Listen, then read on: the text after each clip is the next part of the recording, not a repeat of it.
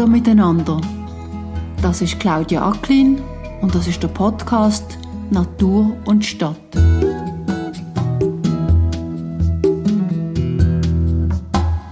Und es ist auch eine Kampagne dazu. Die Kampagne heißt Wald ist Klimaschützer. Wir werben mit einer orangefarbenen 8. Es könnte auch eine grüne 8 sein, aber die fällt im Wald nicht so auf. Darum nehmen wir die Signalfarbe Orange. Und diese 8 steht eben für diese 8 Tonnen Bindeleistung je Hektar und Jahr. Liebe Hörerinnen und Hörer, heute begrüße ich Sie zur Abwechslung auf Schriftdeutsch, weil in dieser Episode der Deutsche Wald und eine deutsche Expertin im Zentrum stehen. Ich hatte bereits angekündigt, dass ich mich ab und zu im Ausland nach spannenden neuen Ansätzen für den Erhalt der Biodiversität und Maßnahmen gegen den Klimawandel umsehen würde. In dieser Episode spreche ich deshalb mit Irene Seeling, der Hauptgeschäftsführerin der AGDW, des Deutschen Verbandes der Waldeigentümer. In diesem Verband sind die privaten und kommunalen EigentümerInnen wie auch die Körperschaften organisiert. Die AGDW vertritt deren Interessen gegenüber dem Bundestag und dem Deutschen Bundesrat, den Ministerien, der Wirtschaft, der Wissenschaft und in Gremien anderer Verbände. Was mir Irene Seeling über die Ausgangslage in Deutschland erzählt, unterscheidet sich nicht wesentlich von jener in der Schweiz. Wir haben eine Klimakrise und diese hat eine Waldkrise ausgelöst. Aber die AGDW beschreitet mit einer Kampagne mutig neue Wege, was die Abgeltung der Ökosystemleistungen des Waldes anbelangt. Sie haben es eben gehört. 8 Tonnen CO2 pro Jahr und Hektar speichert der Wald. Darum der Slogan der Kampagne Wald ist Klimaschützer. Und diese Leistung muss auch etwas wert sein. Die AGDW setzt sich dafür ein, dass die CO2-Kompensationen der großen Emittenten in Deutschland auch an die Eigentümerinnen für eine nachhaltige Waldbewirtschaftung weitergeleitet werden. Doch bevor uns Irene Seeling die Details dazu gibt, habe ich nachgefragt, wie dringlich die Situation in den deutschen Wäldern eigentlich ist. Also die Lage ist in der Tat dramatisch. Wir haben jetzt in den letzten 5 Jahren seit 2018 4 Dürresommer gehabt in Deutschland mit viel zu niedrigen Niederschlägen und mit sehr hohen Temperaturen. Hohe Temperaturen sind vielleicht noch nicht an sich ein Riesenproblem, aber die niedrigen Niederschläge. Und die verteilen sich auch nicht mehr gleichmäßig. Wir haben Landschaften in Deutschland, da gab es früher jede Woche mindestens einen Regen. Und das ist jetzt so, dass es manchmal 3-4 Wochen am Stück nicht regnet. Und damit kommen viele Baumarten überhaupt nicht mehr zurecht. Und von daher haben wir im Moment eine Schadfläche in Deutschland von 500.000 Hektar. Die Waldfläche in Deutschland liegt bei 11,4 Millionen Hektar, so dass man relativ leicht ausrechnen kann, das sind knapp 5% der Waldfläche, die jetzt schon geschädigt sind. Auf dieser Waldfläche ist ein Schadholzvolumen entstanden von rund 250 Millionen Festmeter. Der normale Jahreseinschlag in Deutschland lag bisher so bei 70 Millionen Festmeter, 250 Millionen sind jetzt über den gesamten Zeitraum seit 2018 entstanden, aber es wird ja natürlich noch darüber hinaus auch noch normales Holz, sage ich mal, Frischholz eingeschlagen, nicht Kalamitätsholz.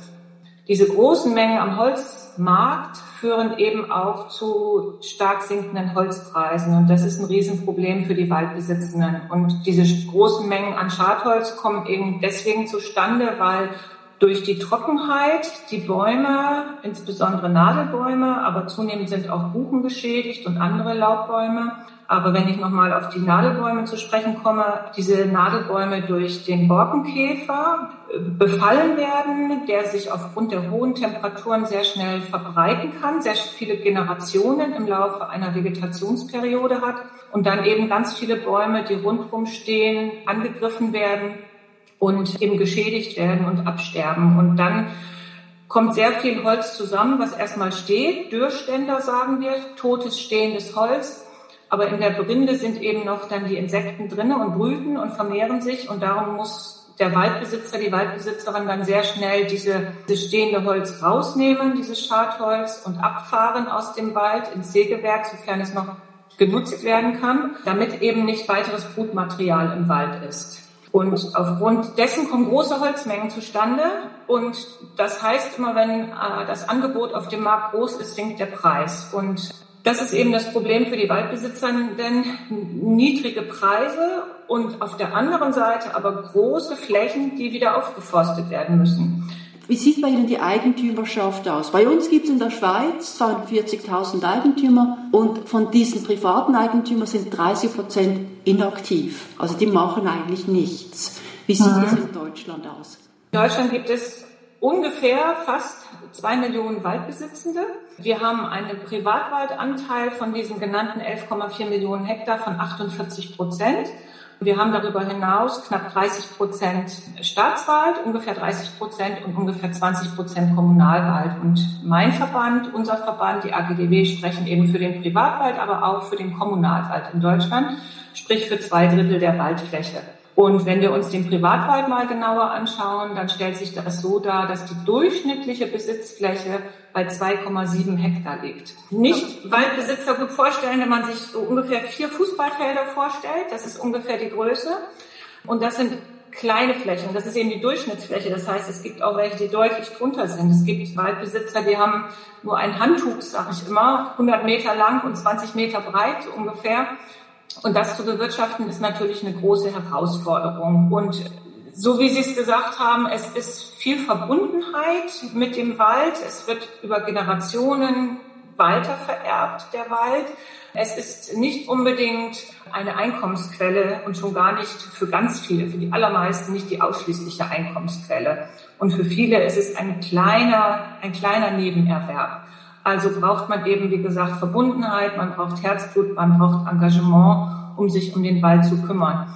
Wir wissen nicht genau, wie viele gar nicht wirklich um ihren Wald kümmern. Dazu haben wir keine Daten in Deutschland. Und was wir in Deutschland haben, ich glaube auch in der Schweiz, sind eben Zusammenschlüsse von Waldbesitzenden, von Kleinwaldbesitzenden, die es dann ermöglichen, auf größeren, zusammenhängenden Flächen den Wald zu bewirtschaften und vor allen Dingen auch das Holz zu vermarkten. Denn wenn jemand nur 3, 4, 5 oder auch, sagen wir, auch 10 Hektar hat, ist es natürlich eine Herausforderung, dieses wenige Holz, was dann alle paar Jahre zusammenkommt, dafür einen Abnehmer zu finden. Weil für 3 Stämme oder 10 Stämme kommt ein Holzeinkäufer vom Sägewerk ständig den Holztransporter in den Wald. Das lohnt sich nicht. Also muss man das bündeln. Und es gibt sogenannte Holzvermarktungsgesellschaften, die sich auf diesen Bereich spezialisiert haben, wo zwar jeder Waldbesitzer dann alleine seinen Wald bewirtschaftet, aber das Holz vermarktet man zusammen. Und es gibt eben auch die Modelle, dass man gemeinsam bewirtschaftet, gemeinsam die Pflanzen kauft. Es gibt alle möglichen Modelle bis hin zur Übertragung der kompletten Rechte und Pflichten auf die Forstbetriebsgemeinschaft, sodass ich eigentlich gar nicht mehr so viel mit dem Wald zu tun habe, aber trotzdem er bewirtschaftet und gepflegt wird. Und wir werben sehr dafür, gegenüber dem kleinen Privatwald sich zusammenzuschließen. In der Gemeinschaft ist man immer stärker, weil auf der anderen Seite des Marktes den Waldbesitzenden eben eine sehr gut strukturierte und sehr starke Holzindustrie gegenübersteht. Also mit sehr großen Sägewerken, die große Mengen an Rundholz einkaufen und entsprechendes Schnittholz produzieren, häufig auch integrierte Wertschöpfungsketten. Also es ist nicht nur das Sägewerk, sondern aus den dort anfallenden Sägespänen werden dann auch Holzwerkstoffe produziert, also Spanplatten etc. Das heißt, das ist eine sehr starke Struktur auf der Holzseite und eine eher schwache Struktur, gerade im kleinen Privatwald. Ich habe einen interessanten Vergleich gehört vor kurzem von einem Schweizer Experten, der hat gesagt, man muss sich vorstellen, Holzwaldwirtschaft ist in Deutschland zum Beispiel noch immer so groß wie Automobilherstellung. Das ist eigentlich ein gigantischer Sektor, das muss man sich mal so vorstellen, oder? Und dieses Holz wird produziert, wird verkauft, wird dann verbaut oder wird zu Energieholz gemacht.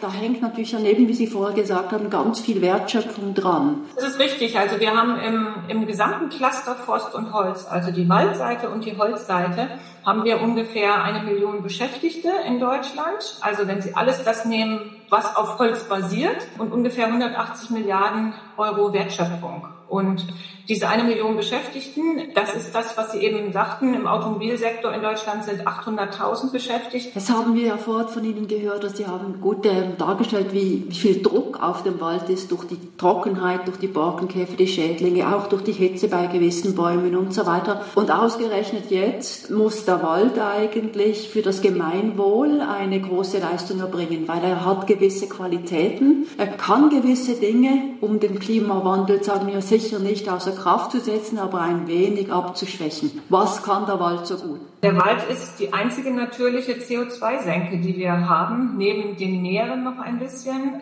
Das macht ihn zu so einem besonderen Ökosystem, weil er eben über die Photosynthese den Kohlenstoff, Kohlendioxid aus der Luft in Kohlenstoffe einbindet, im Holz, in Zuckerstoffe und auf der anderen Seite sozusagen als Nebenprodukt Sauerstoff wieder ausscheidet, was wir alle zum Atmen brauchen. Und diese CO2-Pumpe Wald, die gilt es eben zu erhalten. Und ich hatte ja gesagt, wir sind in einer Waldkrise, aber der Wald ist eben nicht nur Geschädigter, sondern er ist auch ein Teil der Lösung in dieser Krise. Darum kommt es uns so drauf an, dieses Waldökosystem oder diese Waldökosysteme in Deutschland zu erhalten. Die gilt es umzubauen, auch großflächig, damit sie an den Klimawandel angepasst sein können, weil von alleine wird es die Natur nicht richten, zumindest nicht in der notwendigen Geschwindigkeit, wie die Klimakrise, die Temperaturanstiege und die sich verändernden Niederschläge kommen.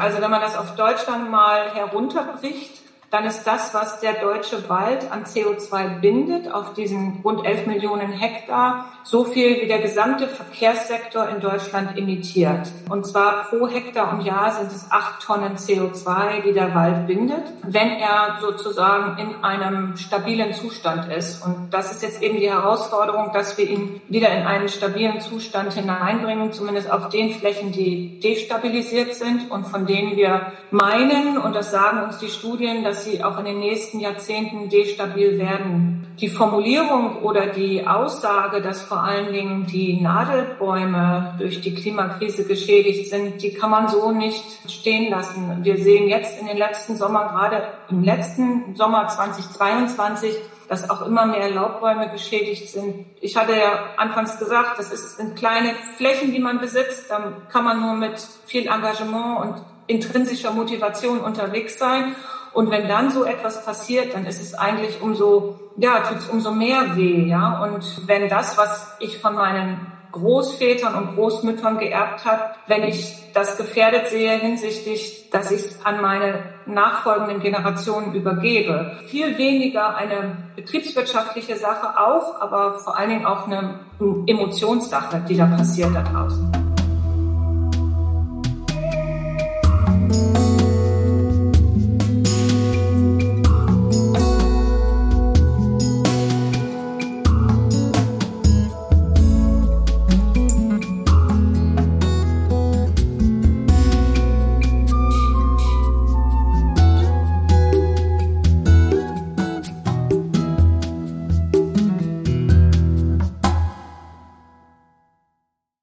Wir haben Beschleunigung, wir haben Klimawandel, wir haben alle Arten von, man kann sagen, von Drucksituationen. Sie haben mir erzählt, dass in den Waldgemeinschaften der Eigentümer Wissenstransfer stattfindet und die Leute so informiert werden und handlungsfähig gemacht werden. Das braucht dann trotzdem, glaube ich, auch noch ein wenig Geld, oder um dann zum Beispiel wieder eine Aufforstung zu machen oder eine Biodiversitätsmaßnahme oder irgendetwas anderes im Wald umzusetzen. Da kommt es diese Idee ins Spiel der CO2-Kompensation. Können Sie dieses Modell mal kurz erläutern? Also in der Tat braucht es zusätzliche Einnahmequellen für die Waldbesitzenden. Und da ist eben die Honorierung der Ökosystemleistungen in ihrer Breite, wie sie die Wälder bereitstellen, ein wichtiger Punkt. Und diese Ökosystemleistungen lassen sich ja in kulturelle Leistungen, Basisleistungen unterscheiden. Und wenn wir jetzt mal den Bereich der kulturellen nehmen, dann ist es die Erholung als eine wichtige Leistung des Waldes. Basisleistung ist Versorgung mit Holz, aber eben auch Photosynthese und dann die Klimaschutzleistung beispielsweise. Und bei diesem Punkt setzen wir an, weil das im Moment in der aktuellen Diskussion natürlich das ist, was am eingängigsten ist und was ganz oben auf der Agenda in der Gesellschaft steht, das Thema Klimaschutz. Und da machen wir deutlich, welche Leistung der Wald erbringt. Es ist ja so, dass in Deutschland die CO2-Emittenten einen CO2-Preis bezahlen müssen seit 2-3 Jahren. Der liegt aktuell bei 30 Euro je Tonne CO2.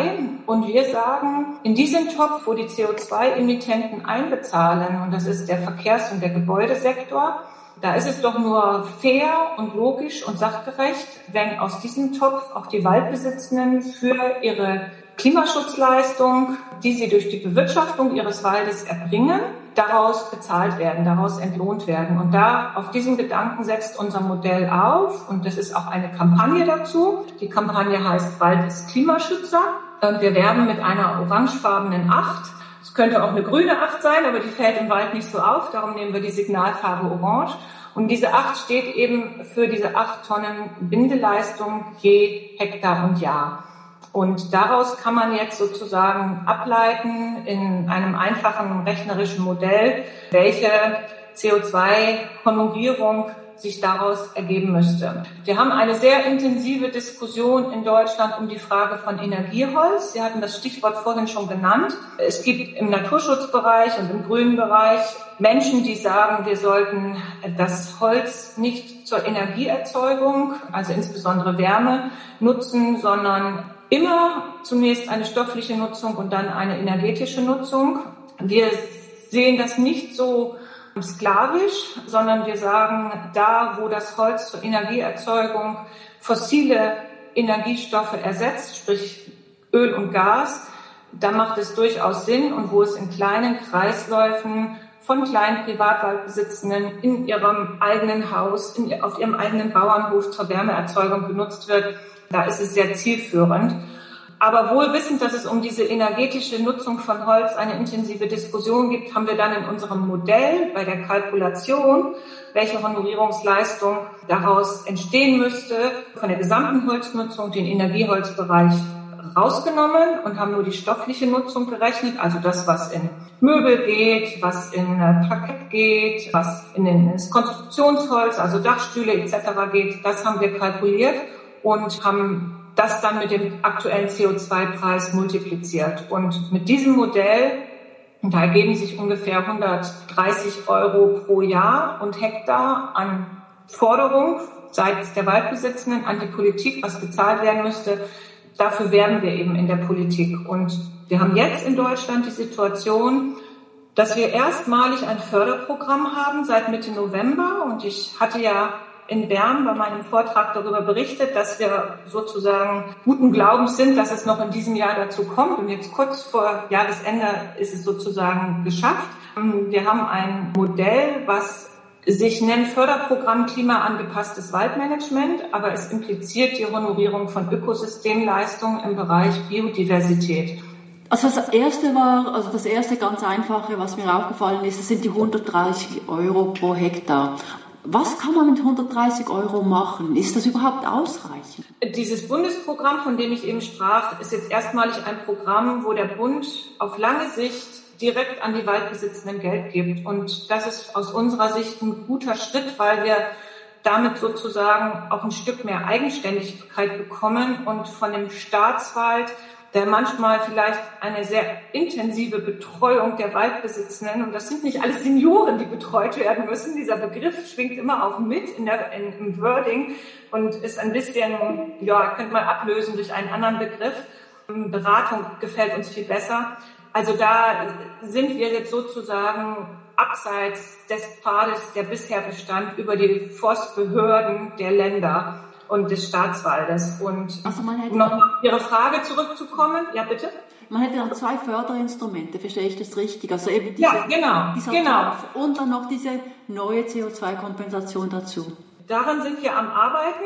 Das soll in einem nächsten Schritt, nächstes Jahr soll es eine weitere Säule in diesem Bundesprogramm geben, die in Richtung Extensivierung läuft von Wäldern, was nicht unsere Zielrichtung ist, aber wir sind dabei, die Politik so zu beraten, dass das vielleicht nicht der Weisheit letzter Schluss ist, weil nur über die Nutzung des Zuwachses, über das Abschöpfen des Zuwachses können wir sozusagen die CO2-Pumpe Wald am Laufen halten. Nur wenn wir den Holzzuwachs abschöpfen, den der Wald produziert und vor allen Dingen in langlebigen Holzprodukten anlegen, dann läuft weiterhin die CO2-Pumpe. Wenn Sie nichts machen und wenn Sie das umsetzen, was gemeinhin der Naturschutz fordert, lasst den Wald doch einfach wachsen, dann kommt der Wald relativ schnell, weil wir schon sehr alte Wälder und vorratsreiche Wälder haben in Deutschland, kommt er relativ schnell in ein CO2-Gleichgewicht. Das heißt, das, was an CO2 gebunden wird, wird auch gleichzeitig freigesetzt. Also dann kommen Sie in eine Gleichgewichtsphase, die typisch ist für Naturwälder, für Urwälder, aber die Bestände brechen ihnen zusammen, die werden immer dichter, die Kronen ziehen hoch, werden instabil und irgendwann kommt eine Zerfallsphase und sie sind in einem CO2-Gleichgewicht. Und das ist nicht das, was wir unter nachhaltiger Waldbewirtschaftung verstehen. Das ist Stilllegung und da haben wir ein Problem mit. Jetzt sind das alles ganz viele, auch Werthaltungen, die da im Hintergrund nicht wirken, oder? Haben Sie in Deutschland auch eine Diskussion, die vielleicht auch durch Forderung nach den CO2-Kompensationsmodellen angestachelt worden ist, dass man jetzt die Wälder in Ruhe lassen soll?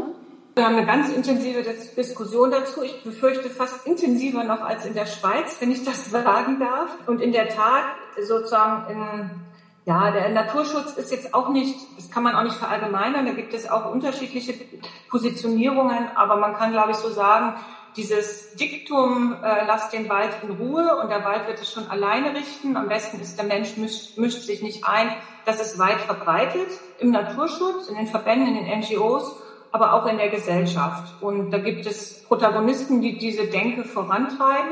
Aber sie ist eben aus unserer Sicht nicht zielführend. Das hatte ich ja schon versucht zu erläutern. Wir versuchen da entsprechend gegenzuhalten. Und ich glaube, man muss auch sagen, der Wald in Mitteleuropa ist seit Jahrtausenden von Menschen geprägt. Und es gibt, glaube ich, in ganz Europa, und das ist vor allen Dingen dann in Rumänien, in Südosteuropa, 2% Urwälder. Und alles andere ist menschlich überprägt. Und ja, bei uns in Deutschland gibt es ja das schöne Hermannsdenkmal im Teutoburger Wald, wo die Römer gegen die Germanen gekämpft haben, die Germanen gewonnen haben. Und da war der Wald schon sozusagen immer auch ein Zentrum von Aktivität, von Siedlungen, von... Lange Rede, kurzer Sinn. Ich glaube, der Wald ist menschlich überprägt und so wie die Wälder dastehen, sind sie eben auch gepflanzt und gepflegt und durchforstet worden und sie jetzt einfach sozusagen ihrem Schicksal zu überlassen, hieße in der Tat, dass wir großflächig zusammenbrechende Bestände haben. Und, was ich eingangs sagte, wir haben eben durch die Klimakrise eine unglaubliche Standortsdrift. Die Standorte verändern sich. Und die Natur wäre überhaupt nicht so schnell, wie der Klimawandel voranschreitet, was die Veränderung der Baumarten angeht. Also wir haben Studien, die sagen, die natürliche Wanderungsgeschwindigkeit von Baumarten im Rahmen des Klimawandels liegt bei wenigen Kilometern. Nein, noch weniger, Entschuldigung, bei wenigen 100 Metern, wie sich eine Baumart entsprechend der Klimaveränderung Richtung Norden oder Richtung Süden wandern kann.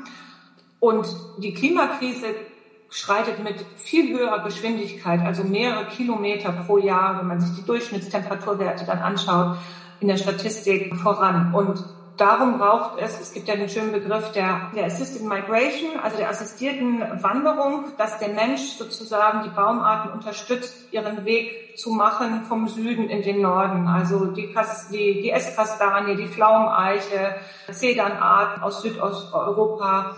Das ist sozusagen dann unsere Aufgabe, das voranzubringen, damit Wald erhalten bleibt.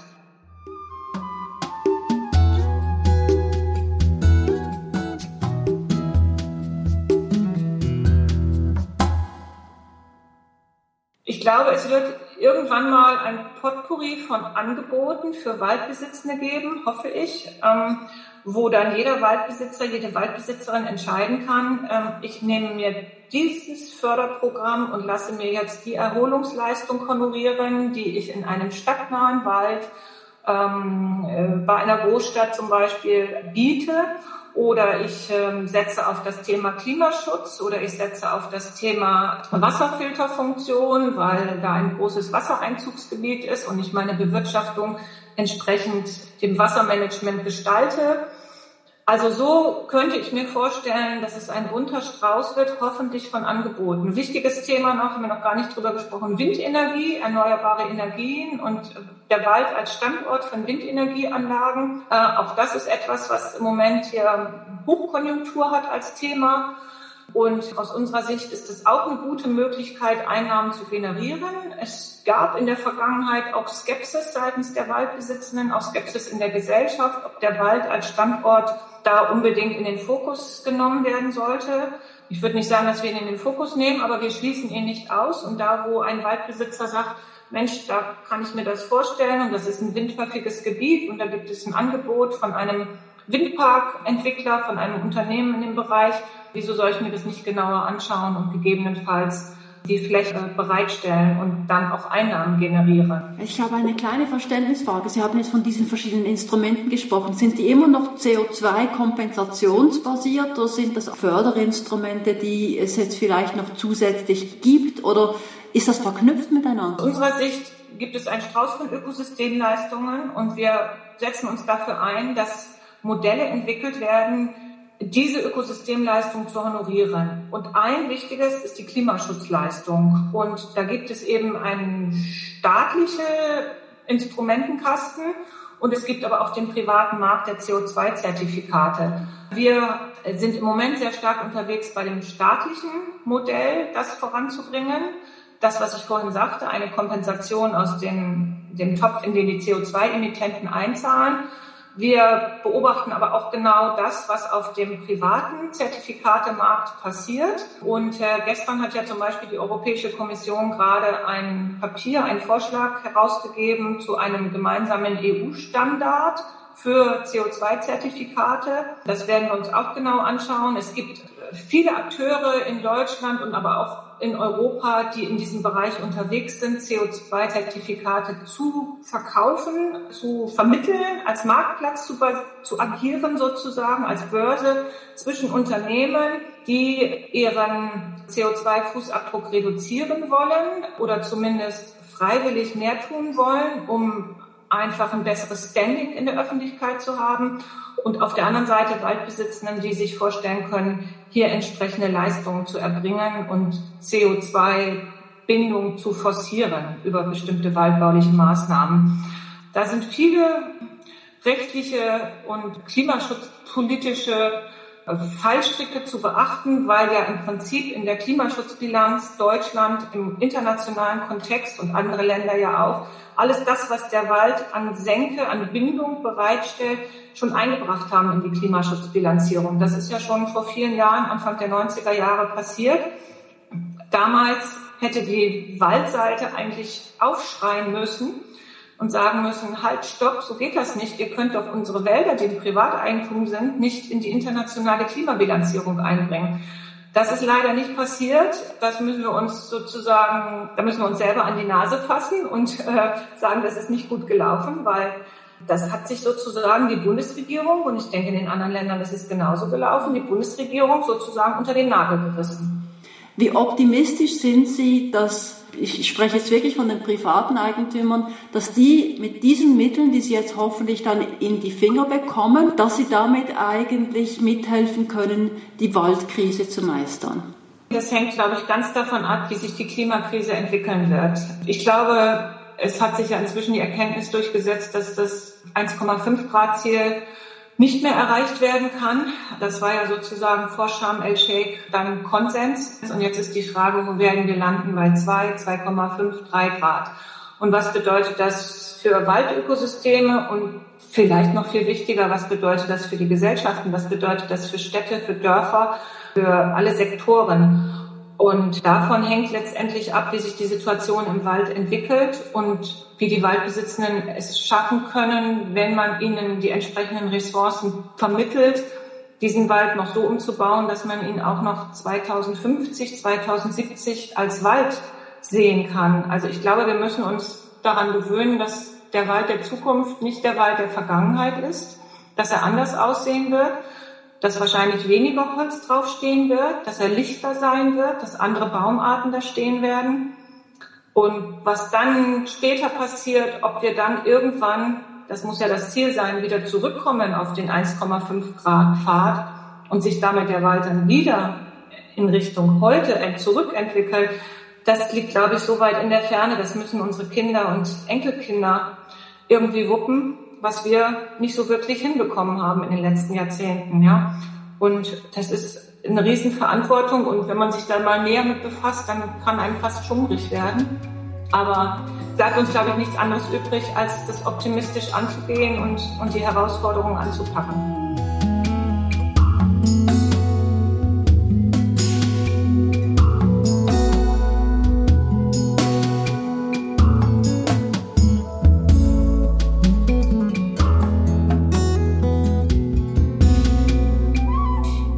Ich habe Sie eben auf Schriftdeutsch begrüßt und so möchte ich es jetzt auch gerne für den Abschied halten.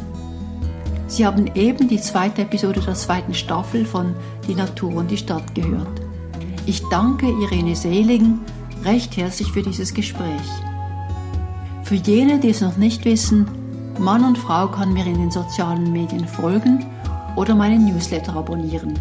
Alle Informationen dazu sind auf meiner Webseite natureandthecity.ch zu finden. Die Episoden kann man dort auch abspielen oder den Podcast auf den üblichen Portalen von Spotify, Apple oder Google abonnieren. Ich würde mich freuen, wenn Sie auch in 3 Wochen wieder zuhören.